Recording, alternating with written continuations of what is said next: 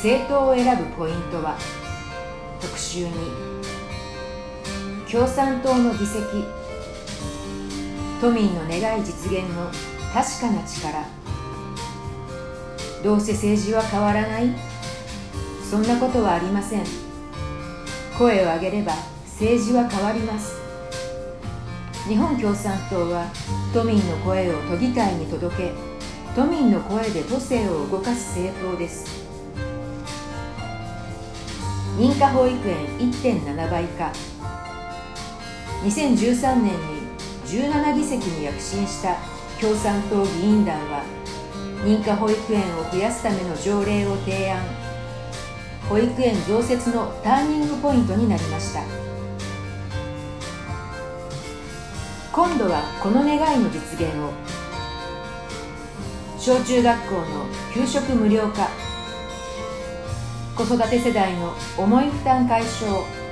憲法が定める義務教育の無償化へ、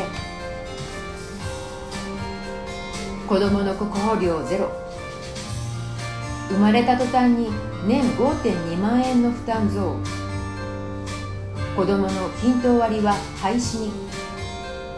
にじゅうさんくの場合、補聴器購入費に助成、平均にじゅうななまんえんの負担は重すぎる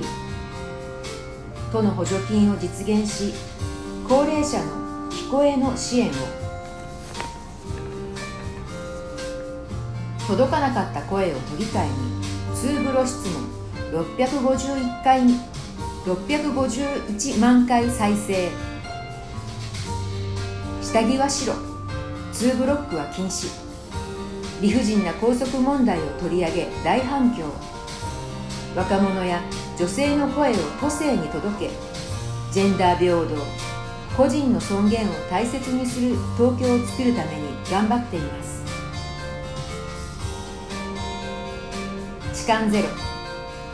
被害者アンケートから深刻な実態を浮き彫りにした共産党の質問に、女性誌週刊女性も注目、さんページにわたる特集が組まれました。自民・公明・都民ファ・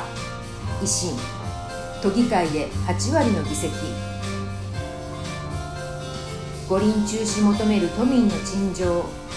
子ども国保料の軽減条例案、羽田新ルート中止、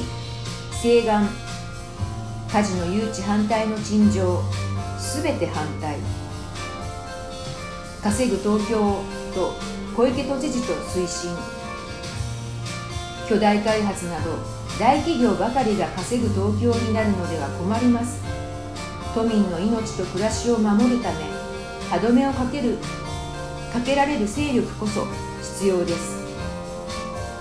こんな政党がはちわりも占める都議会で良いのでしょうか。日本共産党の躍進で東京から新しい政治の風を